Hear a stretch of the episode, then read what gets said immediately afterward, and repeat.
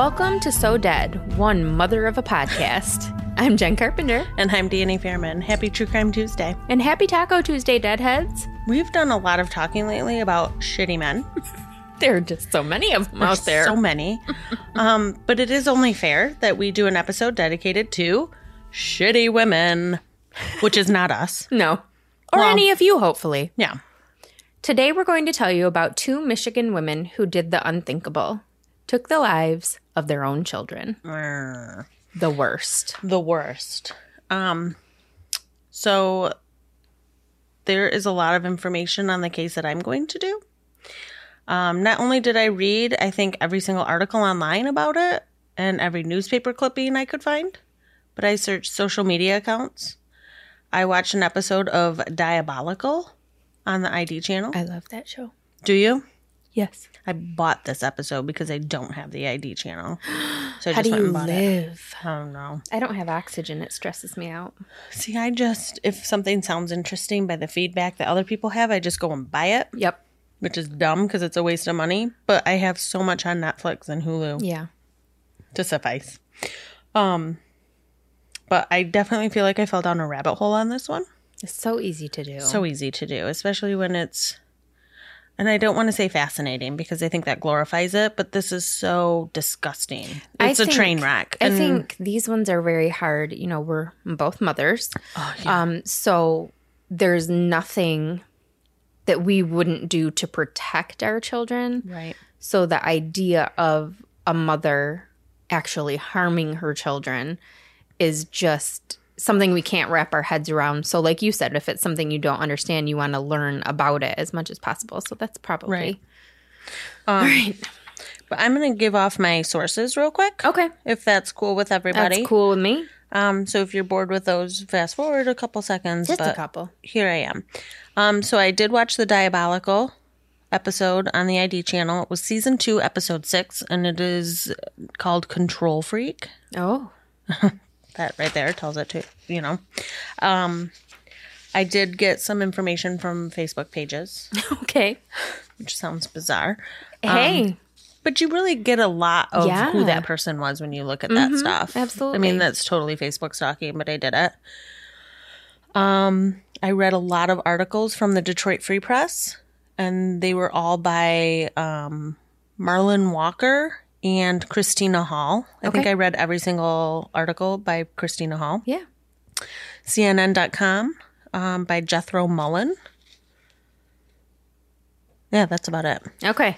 I mean, I'm sure there were about a hundred from Christina, so yeah, we'll give that. She was on this. Okay. Yeah. So here we go.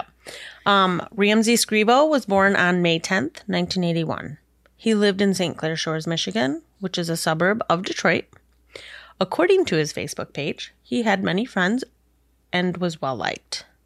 He played softball for a local recreational team as a third baseman and had a general love for sports.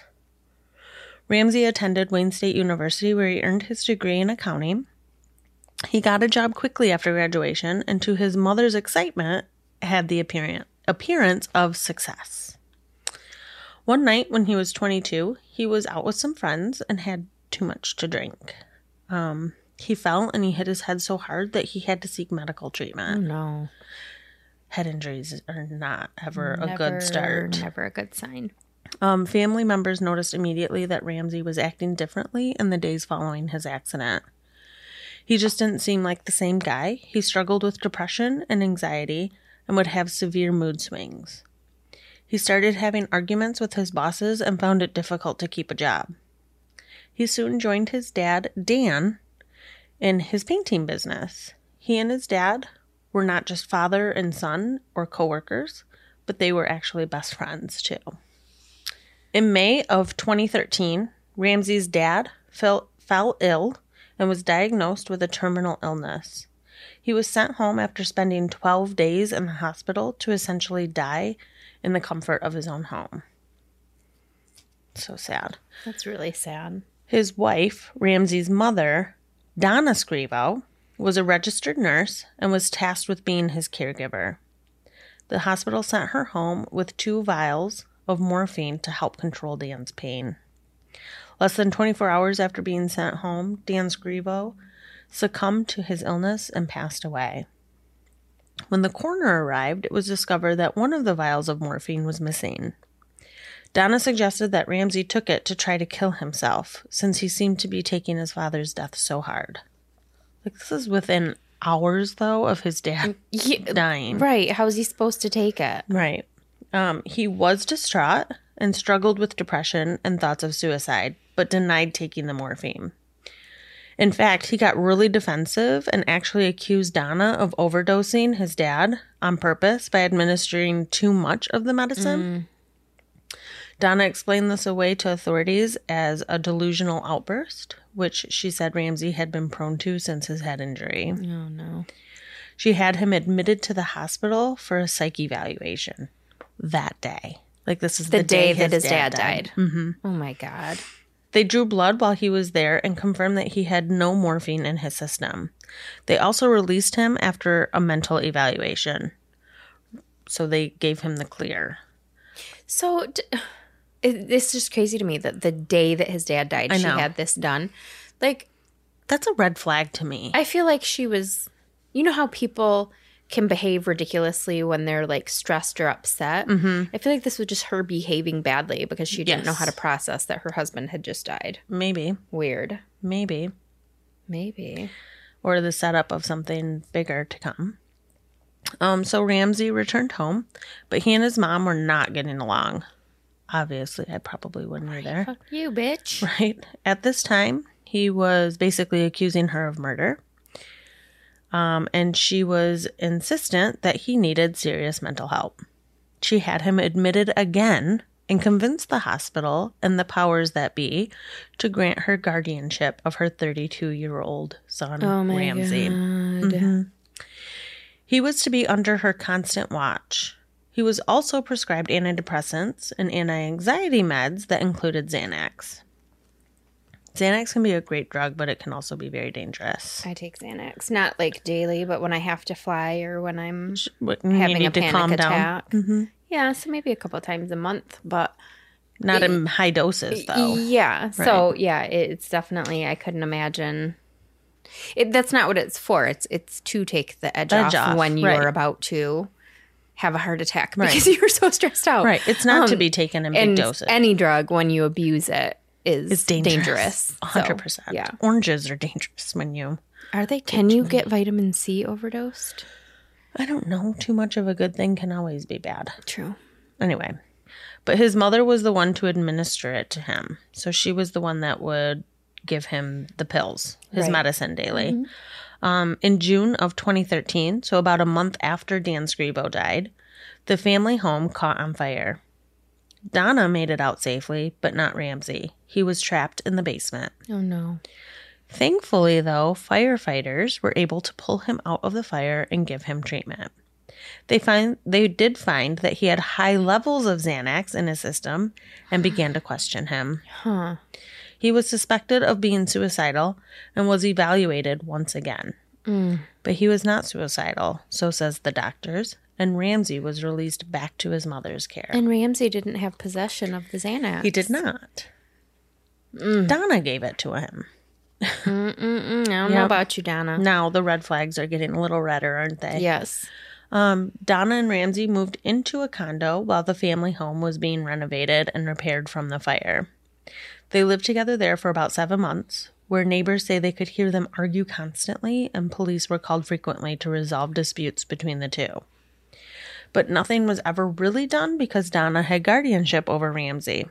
Police just saw it as a case of a doting mother trying to care for her mentally ill son. Mm. On January 27th, 2014, Donna went to the St. Clair Shores Police Department and reported Ramsey missing. She stated that he left for a walk around 6:30 the night before and she had not seen him since. She tried calling him many times, but he never returned her calls and he was not answering. She was worried he was trying to hurt himself or that if he was lost, he was going to die in the winter elements. So I don't know if you remember 2014, but that's the year like we were introduced to the polar Girl, vortex. I do because guess what we did in 2014? We got pet ducks. Oh, they died that spring. They? They? did not die Oh. somehow. We had them in like an indoor shed. Our heat, we had a space heater out there Mm-hmm. that I was positive was going to burn it down. Yeah. Um, our heating bill every month that winter was over seven hundred dollars, Oh and that was our last winter with ducks. So yes, I remember how cold it was. Every morning, Oh every morning when my husband went to let the dogs out, I would say, "Look and see if the ducks are dead." Oh my gosh. Yuck. Yuck duck. And also, pet ducks are a bad idea. Don't get them. Right, unless you're on a farm. No, or even- you live on a pond. Yeah. Um, okay, so police started looking into his disappearance and investigating all different kinds of leads. On January 30th, which is three days after Donna reported him missing, someone reported a sp- suspicious middle aged woman throwing trash bags out of her white or tan blazer like vehicle. So it was white or tan, SUV. could have been a blazer. Um, but they were, were throwing bags out of the window on the side of the road in St. Clair County, which is about 50 miles northeast of Detroit. So it was about 40 miles from where St. Clair. Shores is. Right. That's confusing, but St. Clair County, St. Clair Shores, totally Yes, different. Totally different. Okay. Yes. Um, when police arrive to the scene of the trash bags, they find the worst thing possible. I'm going to just step back here and give a warning. If you are not okay with gruesome details, you need to skip ahead. This is graphic, it's disgusting. I'm going to skip ahead. Okay. In the bag, a human head and torso. The hair on the head was slightly charred, as was the neck. The torso and head were not attached, and the chest was missing. In total, eight bags were found that included multiple dismembered body parts. One bag had the chest that had been bisected, which basically means it's cut into two parts and like opened at the chest cavity. Why? Um, the organs were missing from it and found in a different bag as well. Um, a saw, blades, clothing, and matches were also found. After an autopsy was performed, authorities confirmed that the dismembered remains belonged to Ramsey Scrivo. Oh my God. But what they couldn't confirm was who was the woman that was seen tossing these bags to the side of the road. I bet I know. Yeah, it didn't take long for police to find footage, like surveillance footage, mm-hmm. of Donna Scrivo in the area where the bags were found at a gas station and at a local hardware store buying a fucking saw. Um, and guess what she was driving? A Ford Bronco Lake OJ. no. Sorry. A tan Chevy Blazer. Oh my God. Yeah. It would have been it would have behooved her to have a Ford Bronco at this time. Um, but it was not a Bronco, it was that Chevy Blazer. Um, just like the one that was seen when the trash bags were dumped on the side of the road. Oh my God. So I watched the footage of the police telling Donna that the remains found in the bags were Ramsey's. Let me just say, if some, I, I, I'm not even gonna go there, but her response seemed so emotionless.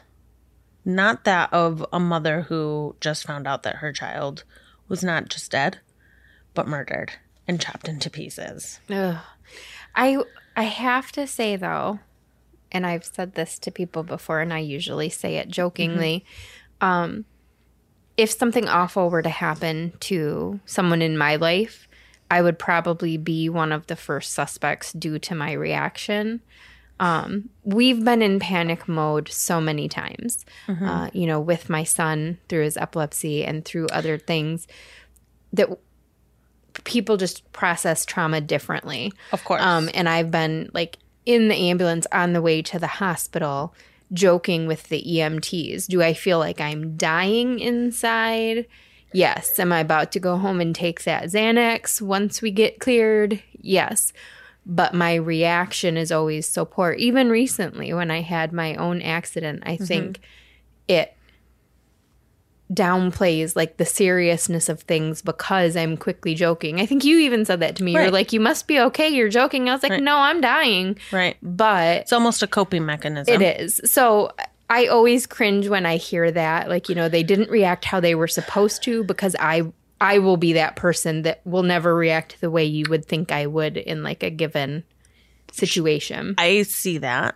Um, this was weird though. It was cold. Different. It was very cold. It wasn't like questionable. It was just, is there a soul in there? Huh. So it was very, I'm like you. Like I am calm before the storm. Yeah. You know, like I will cry in private. I will be bothered later. But when I'm first getting the info or it's like the emergency is happening, mm-hmm. I'm calm. I Yeah. have to be collected to get control. Right. So I could see that being the case, but this was very soulless. Okay. Um, And while police were asking her questions about her whereabouts and if she was involved in the murder, she quickly denied it. She had no involvement whatsoever in her son's murder, at least not until she was recorded talking to her sister from jail.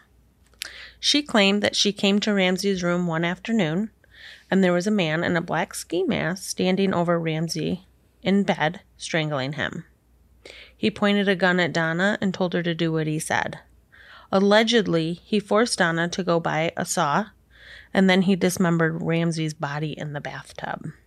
That was her story that she came up with. That was her story to her sister. Hmm. The masked man then forced Donna to bag up Ramsey's remains and dump them on the side of the road. Oh my god. When police conducted a search of the condo, they immediately noticed a small smell of a small, a strong smell of bleach. Um, they saw signs of bleach on the carpet in Ramsey's room, and there were char marks in the tub and cleaning products caked to the bottom of the vacuum. But Donna maintained she did not kill Ramsey and that the masked man forced her to help with the murder of her disabled son. I call bullshit Right. and so did the police. Donna Scrivo was charged with first degree murder for the death of her 32 year old son, Ramsey Scrivo. Police alleged that she'd simply had enough. They say she drugged Ramsey with a very heavy dose of Xanax so he couldn't fight so he couldn't fight her when she decided to attack. Which makes sense. Um, that she would need to drug him because he was 200 plus pounds and she was like 120 to 130 Oh pounds. God.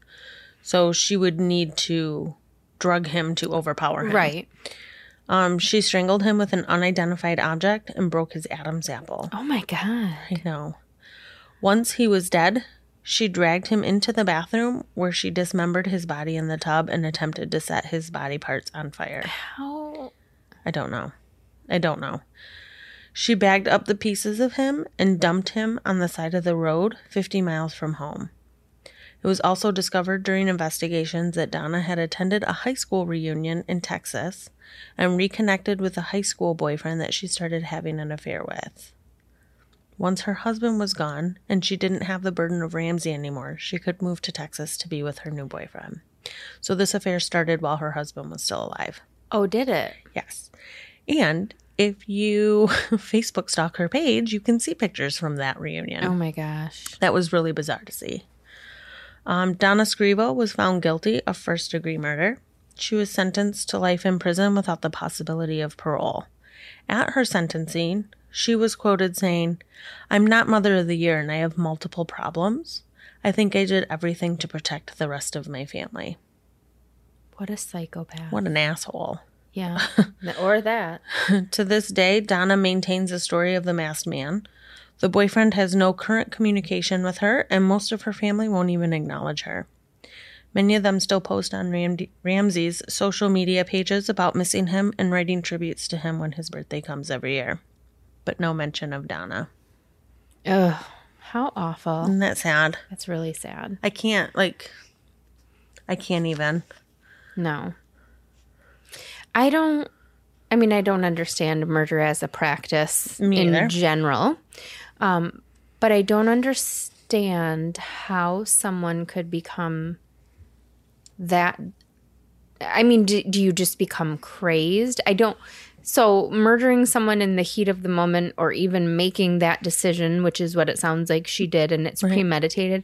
But then how do you dissect a body? How do you dissect your child's body? I That is insane to me. the biggest part for me that I'm really trying to grasp is When my daughter has a stuffy nose, like I'm heartbroken for her. I don't I would do anything to take that away and be the one sick. Yeah. And I just you know, and that's a stuffy nose. That's something that you can get through, but I can't imagine any like inflicting any type of pain. It's just Right. it's People something that. I yeah, I can't relate on any level to it at all. No. No. I think that's why these stories are so hard to tell. They are. They're difficult.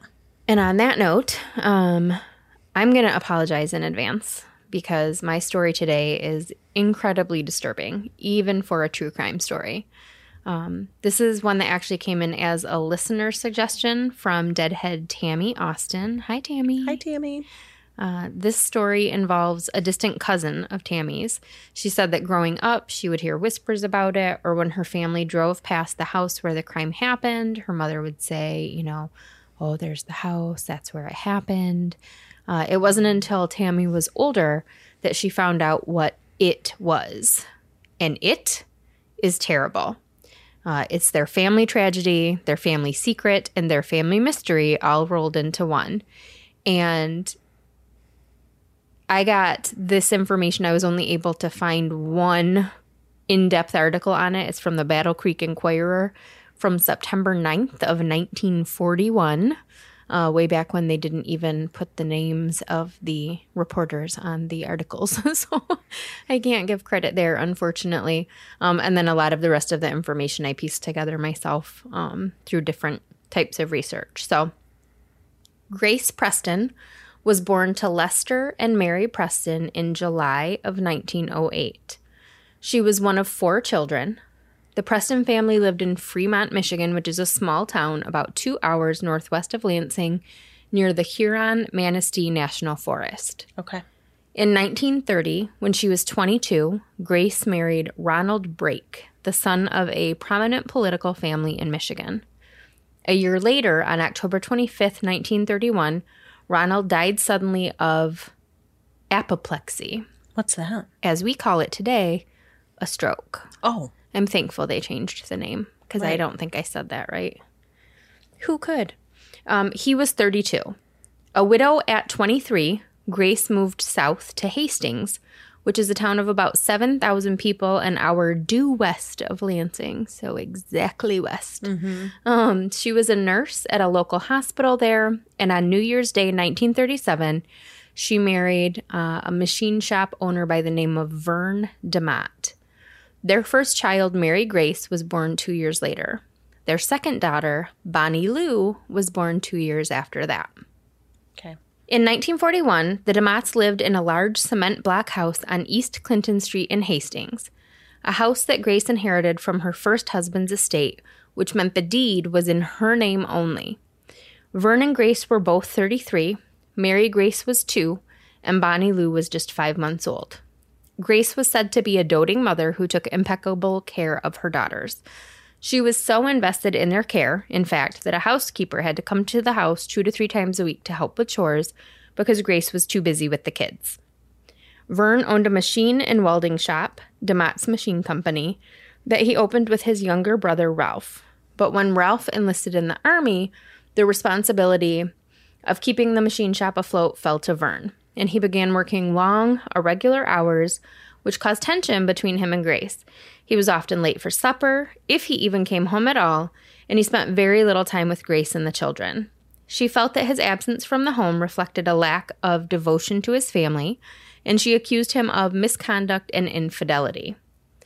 According to Vern, he was just trying to make his plant a moneymaker and didn't hmm. realize the toll his work was taking on his marriage until it was too late. Even though he'd been advised by the family doctor two years prior that he needed to spend more time at home. Saturday, September 6th, 1941, was a happy day in the DeMott household. Vern arrived home from work early, he spent time with the girls, and he helped Grace can peaches. The following morning, Vern and Grace got into an argument when he informed her that he had a lot of work to do and he would have to spend most of the day at the shop. He left the house around 8 a.m. after Grace refused to make him breakfast. Later that afternoon, Grace left the girls with a neighbor and drove to the shop, which was less than half a mile from the house. Literally a two minute drive. I mapped Okay. it because Wow. the house is still there. Oh, oh. Um, she asked Vern if he would be home for supper, and he told her he had too much work to do. She asked, When can you come home? And he told her, I don't know. According to Vern, he worked late into the evening. Since he had work to do early the next morning, he decided to sleep at the shop. So he mm-hmm. slept in his work clothes on top of cardboard cartons on the floor No. even though his warm bed, a hot shower, and clean clothes were literally two minutes away. No. There was an affair. Right. According to Vern, he woke up at about 6:30 on the morning of Monday, September 8th. He took two tractors he was trying to sell out to Dowling, a small farming town about 10 miles south of Hastings, and then stopped at a client's farm to repair some broken machinery. It was 3:30 in the afternoon before he found the time to run out home, as he put it.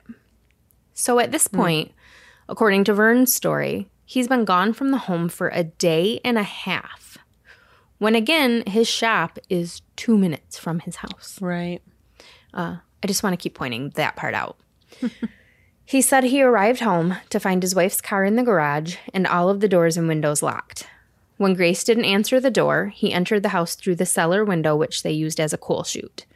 He called for Grace, but she didn't answer. He searched the first and second floor of the home, but found no sign of Grace or the children.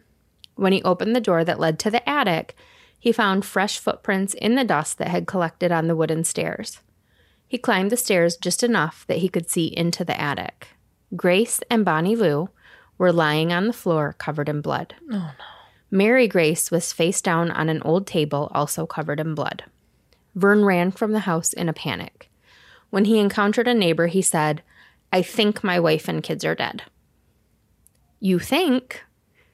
Then instead of trying to call 911 or trying to help his wife and daughters, he drove right to the coroner's office.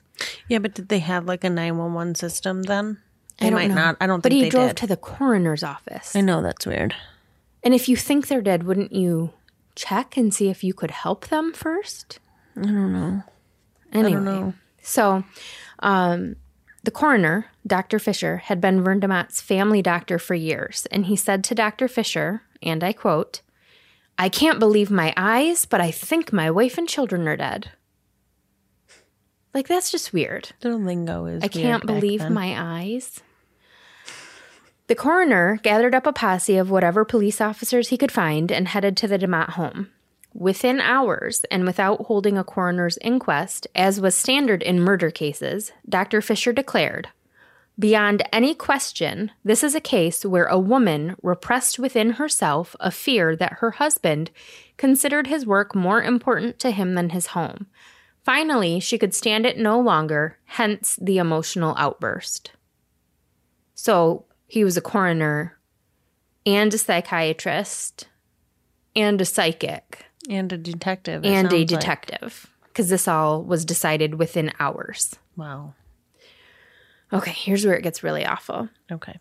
According to authorities, here's what happened. Grace awoke on the morning of September 8th and dressed both girls in little white dresses. She put red ribbons in Mary Grace's hair. She was canning peaches at the stove when she, quote unquote, suffered an outburst of hysteria. She went to the cellar and got an axe that her husband used for splitting kindling wood. From the kitchen, she took a dagger pointed paring knife and a long bladed butcher knife. She took the girls, both barefoot, to the attic where Mary Grace liked to hide and play among the treasures stored there.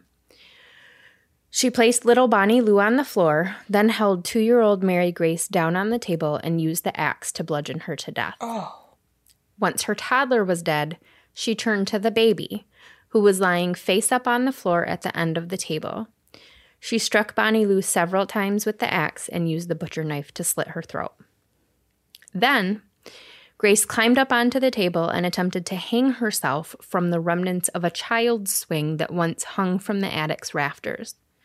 But the rope didn't tighten around her neck, so she used the butcher knife to cut herself free. She then stabbed herself seven times in the throat and chest. Have you ever, I'm going to call bullshit here. in your life, heard of someone stabbing themselves to death? Uh-uh. like multiple stab wounds. If she had like cut her wrists or something, that'd be one thing, but something doesn't sound right. She was still wearing the same blue and white print dress she'd had on the day before when she dropped the girls off to the neighbor to go check up on Vern at work. So she got the girls up th- that morning and dressed them in nice new dresses, mm-hmm. But, she slept in a dress and still had it on the next day. Right. The day after the suspected murder suicide, Senator Hale Brake, the brother of Grace's deceased first husband, received a suicide note from Mary that said, By the time you receive this letter, I will be no more. The letter substantiated the coroner's theory and the case was closed. She had a burst of hysteria. How, if you have a burst of hysteria, How do you have it in you to write a letter? write a letter to your ex brother in law and mail it to him before you kill yourself and your children. That's not how bursts of hysteria work. Right. Um, Grace, Mary Grace, and Bonnie Lou DeMott were buried together at the Dayton Cemetery in Dayton Center, a little town up near Grace's hometown of Fremont. Vern DeMott lived a long, tragic life. He never remarried, he never had any other children, and he died at the age of 98 on June 17th, 2006. And I call bullshit on this whole entire story. I agree. So does Vern's own family, by the way. Wow. It's rumored that Grace was planning to leave him and that pretty little house they lived in was hers. So the argument could definitely be made that he had a motive. Um, his family has always believed that he got away with the perfect crime. But I don't think there was anything perfect about it. It was super messy. Like, Right. the alibi you slept on your floor at work when your house was two seconds away Mm-hmm. he had a motive what motive did she have that wasn't a burst of hysteria if she had a burst of hysteria she didn't have time to do a suicide note and mail it at that um and then the fact that she was wearing the same dress as the day before and he was wearing the same clothes as the day before still too Right. it's all nonsense to me Uh-huh.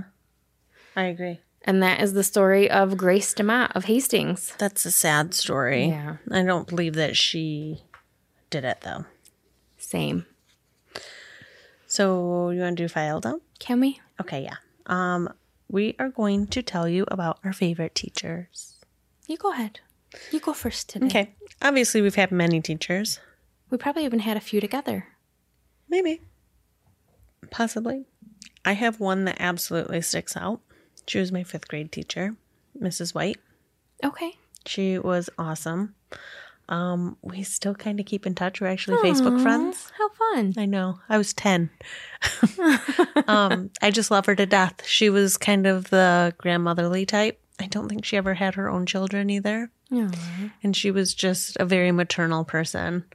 And she encouraged people. She never shot anybody down. I had enough teachers that Yeah. did that. Mm-hmm. Um, but she was one of those ones that was like, you can do what you want to do. Awesome. Yeah, I loved her. Oh. Hi, Mrs. White. Hi, Mrs. White.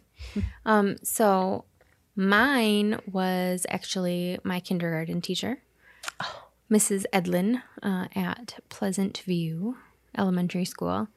So she was just so fun. She was such a fun lady. Obviously, you know, I was my mom was a stay at home when I was little. So she was my first experience really spending quality time with a woman that wasn't my mom. Um, but she was just so she was everything that you would think a kindergarten teacher should be. Right. Um, and then, you know, over the years when I would run into her, she always remembered me. Even still, um, funny, her grandson and my youngest son went to preschool together. Stop. That's funny. So then I saw her at like when they would have programs Aw, and their little so graduation and stuff. And she always remembered me, you know, like obviously I've changed a lot since I was five. Right. I would think. And I had this really long, long, long, be- like down to my butt, beautiful, like shiny hair when I was little. Mm-hmm. Um, and so every time I see her, she's, Hi, Jennifer. Still calls me Jennifer and gives me like a big hug and always comments on whatever stage my hair is in. You know, look at your hair. And that long hair is obviously what she Remembers. remembers. I love those teachers. yeah, she was great. Thank you guys so much for making us a part of your day. Remember to rate, review, and subscribe to the podcast and follow us on Facebook, Instagram, Twitter, and Patreon at So Dead Podcast. You can also find us online at sodeadpodcast.com and email us your feedback and story ideas to sodeadpodcast at gmail.com. Now get out there and shine. You magnificent what the fucks.